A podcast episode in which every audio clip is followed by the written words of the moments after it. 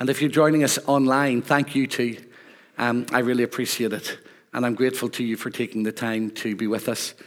I pray that God will speak to you as well as to those that are here in the room. The darkest valleys can become the places of greatest hope and greatest victory in God's hands if we will let them. Again and again, there are remarkable stories in people's lives of moments or seasons, sometimes years, when they felt as if they were never going to get out of the circumstances that they found themselves in. And yet God in his grace and his mercy not only delivered them, but in those darkest moments brought great life and great courage and great hope. And I want to talk to you this evening for a moment about how those moments can become moments of great hope and comfort. Whether it's Paul and Silas locked inside a prison in a city called Philippi, with no sign of being able to be released and no hope at all, when suddenly an angel breaks open the prison gates and they are freed. Or it is an older or a young lady at the time called Corrie Ten Boom and her sister Betsy, locked in a German concentration camp um, in Poland called Ravensbrück, feeling as if they've come to the very bottom of their lives and there's no way out. And yet they encounter God's power and God's Spirit in that place, and it brings them hope and comfort. They discover a miraculous intervention of God by the provision of a vitamin bottle that never ran out. And yet Betsy died in the prison and Corrie lived. She always wondered why. But God used those darkest moments in her life and in her sister's life to bring great victory and freedom to them and to hundreds of thousands, if not millions of people around the world. Or it is a man called Richard Wurmbrand, who was a pastor in Romania in the nineteen fifties and nineteen sixties, imprisoned and beaten and left to languish for his faith. He wrote a book called Tortured for Christ, the lines of which haunt me in a good way. Alone, hungry and naked in my cell, I danced for joy. That's not the phrase you expect at the end of a sentence like that. The darkest valleys becoming the lightest moments.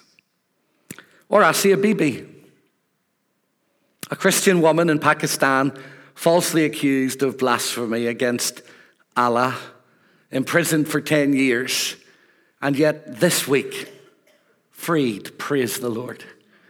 At last, a woman who Britain felt it not appropriate to offer asylum to. Shame on us. Shame on us. But Canada did. And hopefully she will soon be reunited with her family. The darkest nights in her moment, in her life, becoming moments of greatest hope. I could tell you of friends of mine, a man called Barnabas from Cambodia, who spent twelve years in a refugee camp on the Thai border. And in those dark moments, God met with him miraculously and powerfully. But I wonder where you are tonight, online or here in the room. Is it possible that you are facing a dark moment in your life, a trial, an uncertainty, a fear, perhaps because of grief, perhaps because of sickness, perhaps a crisis of faith, perhaps a long walk in the same direction has left you feeling drained and dry, and you need a fresh touch from God? I want to draw your attention to a story contained in the Bible, in the Old Testament, about a man called David, who was to become Israel's greatest king. If you could find in your Bibles, and you may need somebody to help you find this, First Samuel chapter twenty-two. I'm going to read just a couple of verses from that.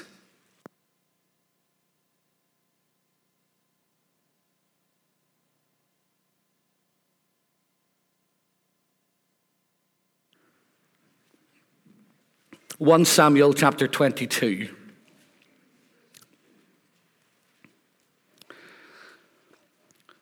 We're going to read about a man who has been identified by God as the new king of the nation of Israel. His name is David. There's already a king on the throne. His name is Saul.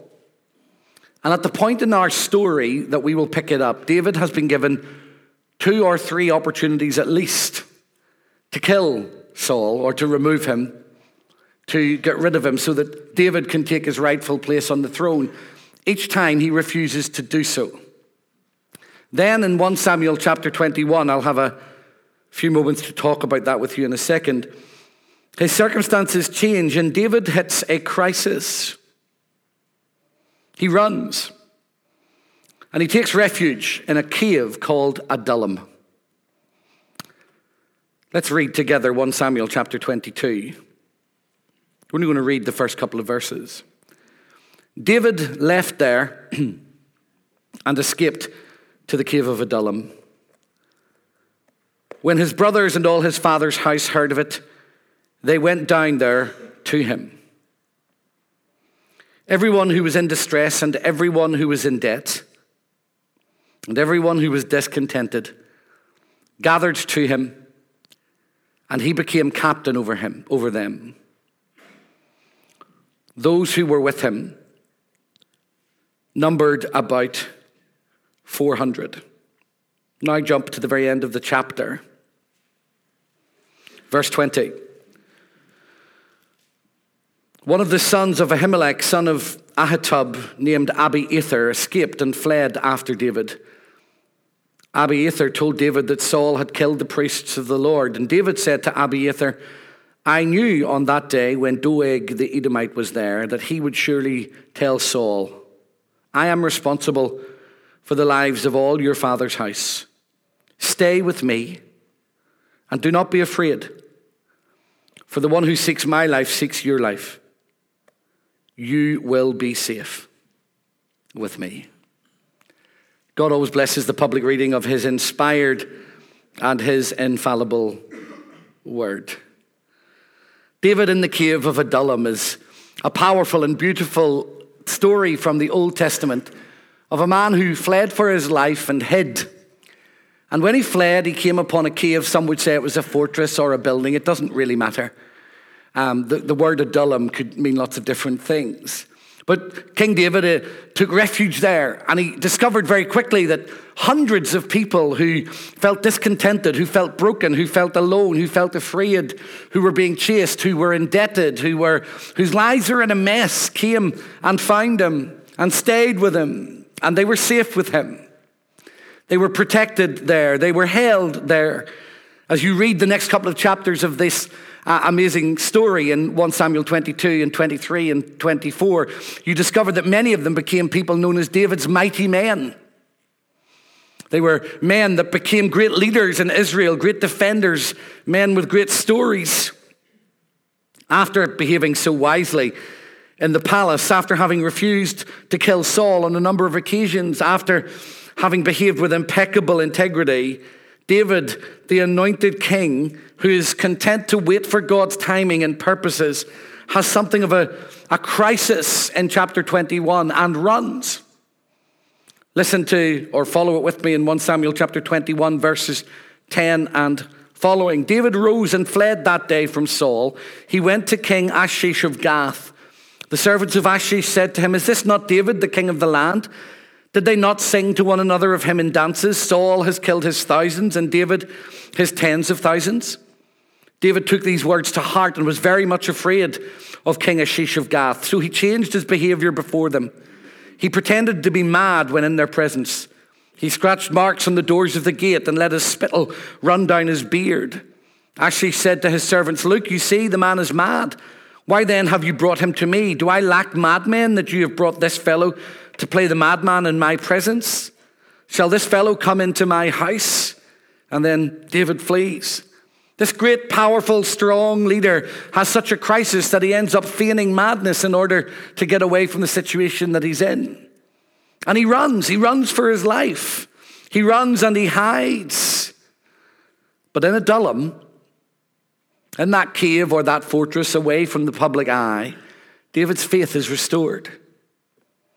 His vision of God is renewed. His confidence in what God wants of him is built up again. He discovers and is reminded of who he is and why he is on earth. The cave became the birthplace of a new vision. That darkness became the place where light broke in. Everything was changed because of what he encountered in that cave, not only for him, but for all who went and met with him there. Adullam is mentioned eight times in the Bible. In Joshua chapter twelve, verse fifteen, as a place. In Joshua chapter fifteen, verse thirty-five, again, simply as a place. Here in our story, in First Samuel twenty-two. It's mentioned again in Second Samuel twenty-three, in First Chronicles eleven fifteen, Second Chronicles eleven seven, Nehemiah eleven verse thirty, and Micah chapter one verse fifteen. I want to reflect for a moment on, on Adullam, and on you and on me, and see what God might say to us this evening. In this story, these four hundred men, and let's assume that we can say women within the context of our evening tonight. These people, I don't think the fact that they're men is the issue. I think it's the fact that they're human. Ran to him. They ran because they were broken. They came to David and became his followers. But tonight I want to invite you to come to Christ and become his people. They came to a rejected king. They came to one who was on a hit list for the powers and authorities of the day. And tonight, if you are a Christian, then you come to a king who is rejected by the world. You come to a savior who is mocked and laughed at.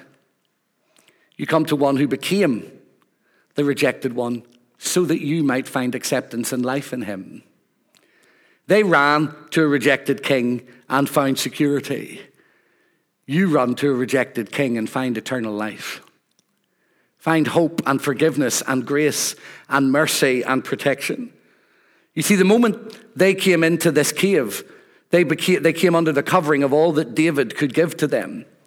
He could give them assurance. He could give them comfort. He could give them protection. He could give them strength. They could share in his encouragement. They could share in his life.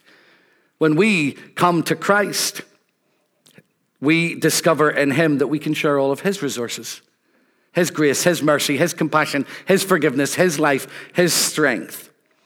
At this moment, I want to pause for a second to make a, a, a theological point, which I think is rather important, if you will give me the liberty of doing so. Very often when people read the Old Testament who are Christians, they read the stories of men like David or women like Ruth or uh, men like Joshua or women like Deborah, and they put themselves into Deborah or Joshua or Ruth's shoes and make themselves the hero of the story. That's not how this works.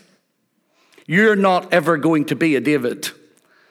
The Bible has these great kings and leaders not to show you what you can be, but to show you what Christ is like. David is a type of Christ, not a type of you. If we identify with anybody in this story, and this really upsets people sometimes, then we identify with the four hundred, with the runaways, with the broken, with the rejected, with the alone, with the forsaken, with the forgotten. Just when you read like... In another part of his life, David comes against a huge man called Goliath, who everybody else is afraid of. And uh, Goliath says, I'm stronger than all of you. He was from a tribe called the Philistines. And everybody else is afraid to fight Goliath. David comes out and says, you come against me with spear and sword. Well, I come against you in the name of the great God of heaven, and with a sling and a stone kills him.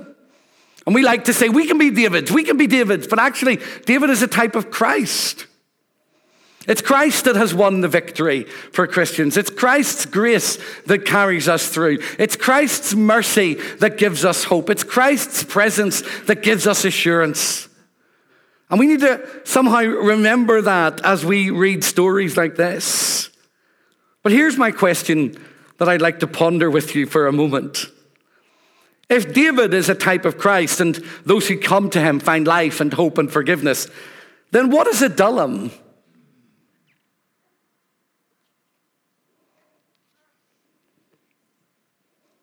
Where is a modern day Adullam? I think it's every local church in the world.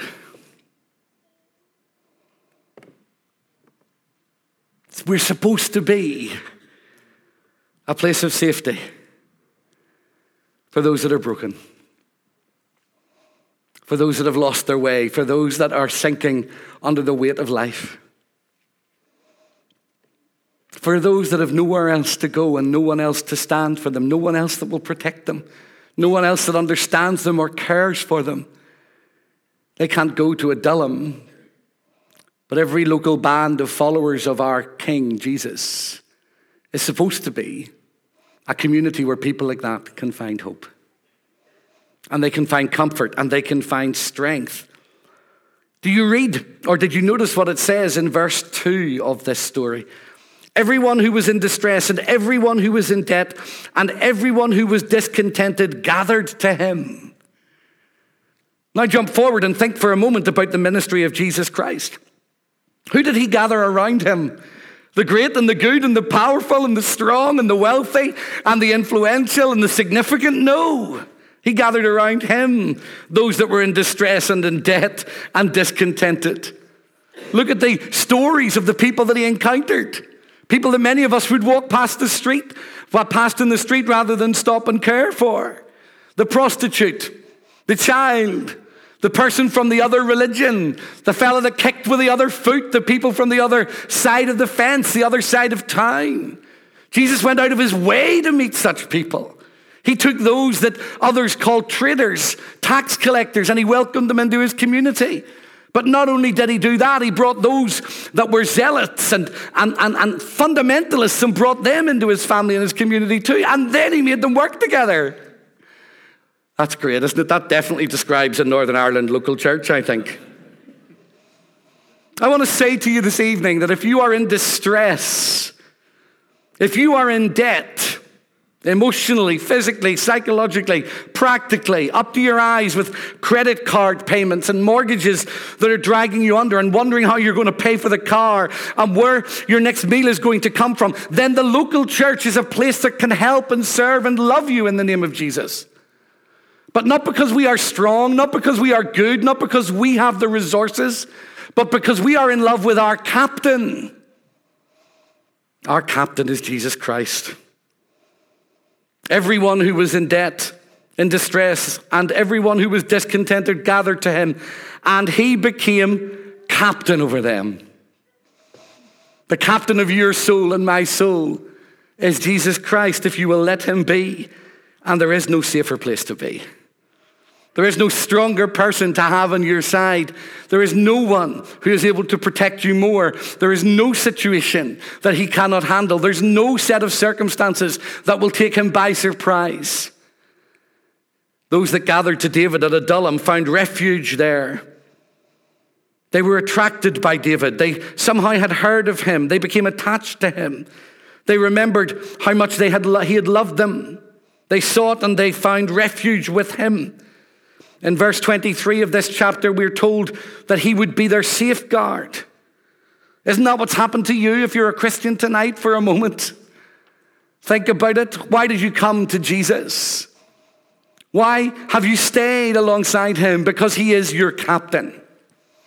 Can I invite you, if you are a follower of Christ already here or online, to pause for a moment and to reflect and remember what he's brought you through.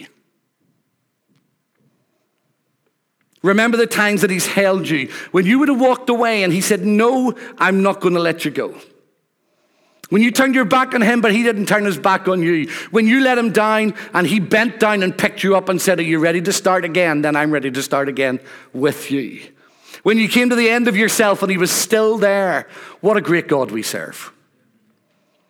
What a faithful God. What a loving God. He is our place of refuge. He is our security. He is our captain.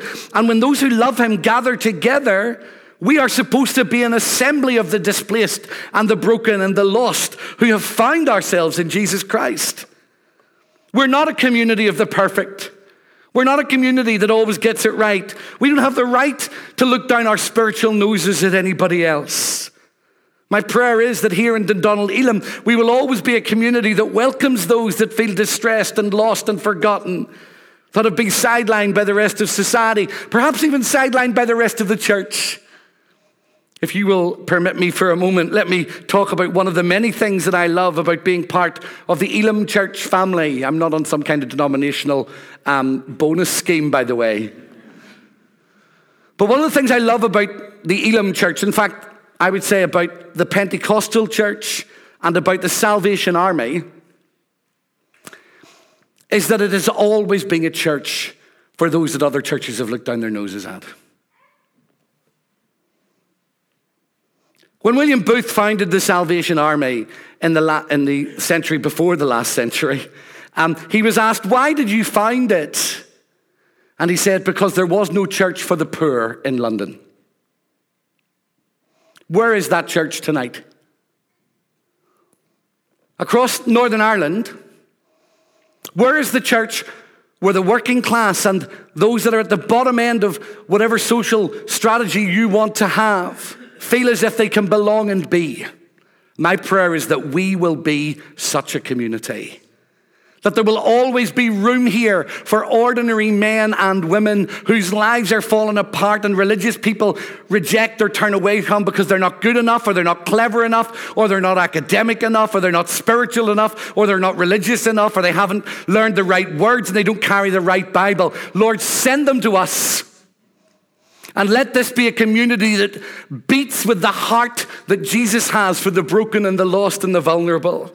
If you are in distress, if you are in fear, if you are in anxiety, if you are crippled with the pains of life, if you are uncertain where to turn, if you don't know how to handle what life is throwing at you, then please, in Jesus' name, let us help you.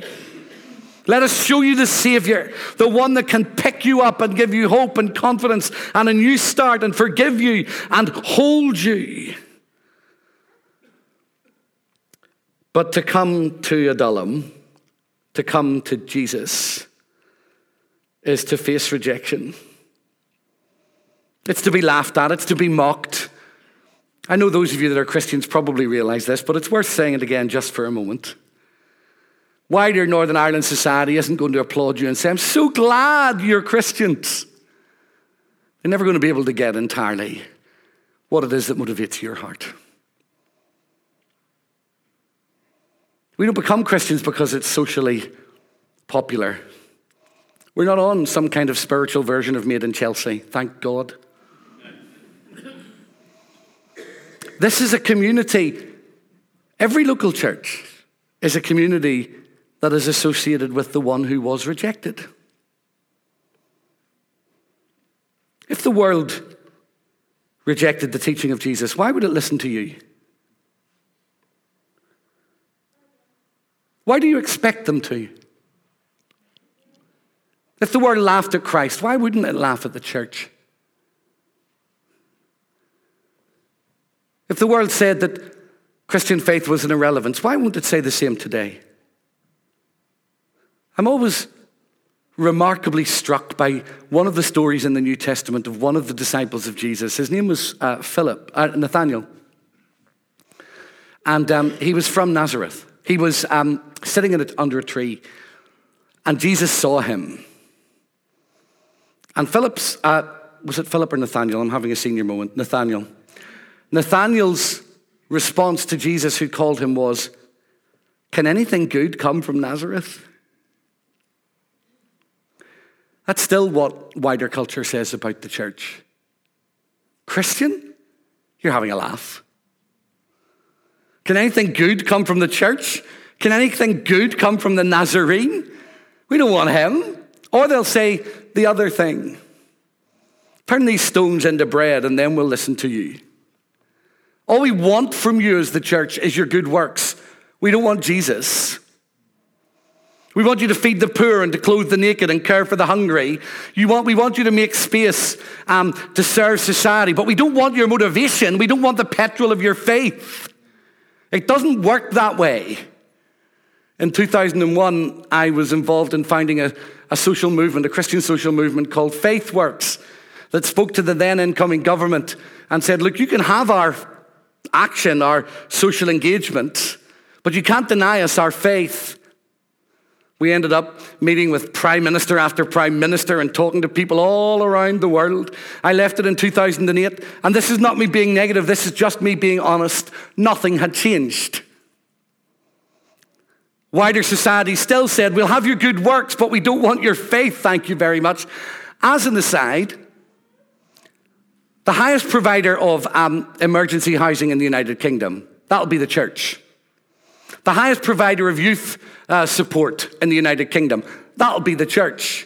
The one that is able to help people who are homeless more than anybody else and is consistently there, that'll be the church. For six hundred years before the health service existed, who was it that was motivated to help and engage in society and bring succor and strength to those that were sick and needed help? Oh, that would have been the church. Who was it that provided education long before there was a, a Universal Education Act? Oh, that'll be the church too. Who was it that got children out of um, half-time working down mines and working in mills and working in factories so that they could get a half decent education? That'll be the church. Who was it that championed women's rights in the United Kingdom and around the world? Oh, that'll be the church. Who was it that defended the right of every person to have a voice in their society and to be an active part of it? Oh, that'll be the church. Upon what is British democracy based? It's not based on some kind of wide-ranging set of rules and principles that evolved out of nowhere. It's based on the Decalogue, the Ten Commandments, the Jewish Scriptures, the Christian Bible. The church has sat at the heart of everything that is good for the world and for society for two thousand years. So before somebody tells you, breathe, that the church has nothing positive to say into the world, that the church is an irrelevance, I'm not saying that. You can have confidence in this community of displaced and forgotten and lost people because God has used us to transform the planet, and we are still the strongest force for good in the universe. We're still the strongest force for good in society. You go to communities where there is violence and there is conflict, and you will find Christians on the ground risking their lives. It's very hard to find a humanist on the streets of London at Christmas who's out helping people that have nothing to eat and nowhere to live. It's not so hard to find Christians. So yes, we are an irrelevance in the eyes of the world. We are people that they can laugh at and mock, but the reality is that this band of displaced and forgotten people, motivated by faith in Jesus Christ, has been a force for good for two thousand years, and I'm proud to be part of the Church of Jesus Christ. I'm not apologetic for this gospel that changes lives. Don't think for one minute that when I talk about you feeling rejected and forgotten and distressed and broken, that I mean that you're helpless, that you've nothing to contribute to society. God is able to take your life and not only give you back hope, but use your life as a force for good in your day and in your generation. He's able to take your gifts and your skills and your dreams, just as he did with David and these mighty men. They ended up mighty men, even though they started distressed, forgotten, broken, and running away. What could God do with your life tonight? You see, the resources that these men linked into in Adullam were David's resources. And their problems and their hassles and their difficulties were soon absorbed by his company. David encouraged them. David, the king, shaped their future. David was with them. They also had a priest called Abiathar and a prophet called Gad. They had everything that they needed because they were close to David.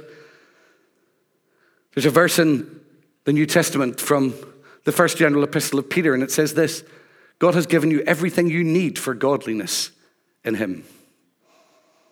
All you need for a successful life is found in Jesus Christ. You might have come here tonight feeling distressed and broken and neglected and forgotten, but you can leave with your head held high because God will accept you in Christ. He'll give you life and hope and courage and strength. He will nurture you and sustain you. How did Jesus become our David? How does the church become our Adullam? Because Jesus suffered utter rejection for you. He endured utter abandonment for you. He bore your sin. He carried your wrongdoing. He took your shame. He was acquainted with grief. He became a man of sorrows. He wept over what breaks your heart. He replaced you on the cross and paid your price and bought you back for God. He took everything that could separate you from your heavenly Father and carried it upon himself and offered you everything that could connect you to your heavenly Father because of who he was. I don't care who you are.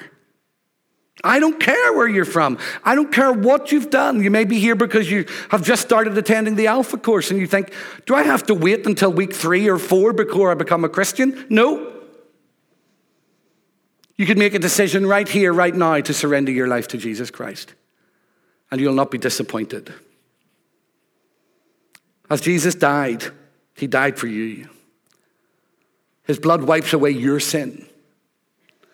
You will have noticed the last verses at the end of First Samuel twenty-two. I read them to you a moment or two ago. Stay with me, David said, and do not be afraid. For the one who seeks my life seeks your life, but you will be safe with me. Don't you think that's beautiful? The one who seeks your life seeks Jesus' life. The one who seeks your life seeks God's life, but you're safe with him.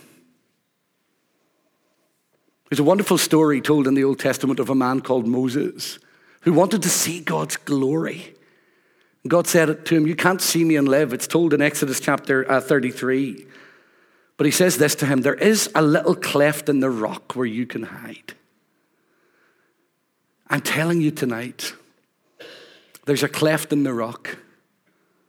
There's a space where you can hide in Christ that will keep you safe. In the midst of the storm, in the midst of the uncertainty, in the midst of the fear, in the midst of the loss, in the midst of the mourning, in the midst of the pain, in the midst of all the tests, in the midst of everything that could be said to you, there is a safe place close to Jesus for you if you need it and if you're willing to step into it. David wrote something whilst he was in Adullam's cave. You can read it. As he reflected on all that had happened to him. We call it Psalm thirty-four. And in that psalm, he tells the story of what happens when you are found in a dark and a difficult place, and you don't know where to go and you don't know what to do, but you discover that God is your refuge. Listen to some of the words from it. I will bless the Lord at all times. His praise will continually be in my mouth. Look to him and be radiant, and your faces will never be ashamed. This poor soul cried and was heard by the Lord. The angel of the Lord encamps around those who fear him, and he delivers them. Taste and see that the Lord is good. Happy are those who take refuge in the Lord. Depart from evil and do good. Seek peace and pursue it. When the righteous cry for help, the Lord hears and rescues them from all their troubles. The Lord is near to the brokenhearted, and he saves the crushed in spirits. The Lord redeems the life of his servants. None of those who take refuge in him will be condemned. When Corrie Ten Boom was asked how she knew that God could be in the darkest pit and send light into it, her sister, she quoted something that her sister said, and it was very simply this: because we went to hell and God came with us. David wrote the words, the Lord is close to those who are crushed in spirit and near to those who are brokenhearted, when he was crushed in spirit and brokenhearted. When he felt abandoned by everybody, he didn't feel sorry for himself. He dug into the reality that God was there ready to help him. And it transformed him. This evening, come to him. Seek refuge with him. Let him take your cave and turn it into a birthplace for the kingdom. Let him turn your despair into victory. Let him turn your fear into faith. Let him turn your mistakes into a moment of new birth and new life. You don't have to rely on anything else. God is enough. Ask a Christian who's near you if God is enough and hear them tell you of the times that he has taken them through. But these people went to David at Adullam. You need to come to Christ because he has come to you. And he offers his hands to you now. He opens his heart to you now and he says, I am enough for you. Will you let me help you? Will you let me forgive you? Now, those of you that aren't Christians have clearly heard me saying that again and again, here and online. But I'm also saying that to those of you that are. God is enough for you. Christ is enough for you. We're not a perfect church. Do you know how I know that? Because I lead it. Could you think of anything worse than a church of four or five hundred people like me? I saw one man agree with me there. I can. A church of four or five hundred people like you. One of you said, well, I don't know, that might not be too bad. We're not a perfect church. But we're not supposed to be. Dundonald Elim, never take yourself so seriously that you think that you're above anybody else. Never get too full of yourself. And never let me get too full of myself. Never let me take myself so seriously that I think I can look down my spiritual nose and pull my glasses to the end of my nose when I'm preaching and wag my finger at you. Instead, in this moment and in our life together, let's remember that we are the distressed and the broken and the dispossessed. Brother, sister, where would you have been without Jesus? What would your life have been like without him? Think about that for a minute. I'm humbled because I know at least part of the answer to that in my own life. We need him. You need his grace as much now as you needed it the first time you heard about it. And he is enough.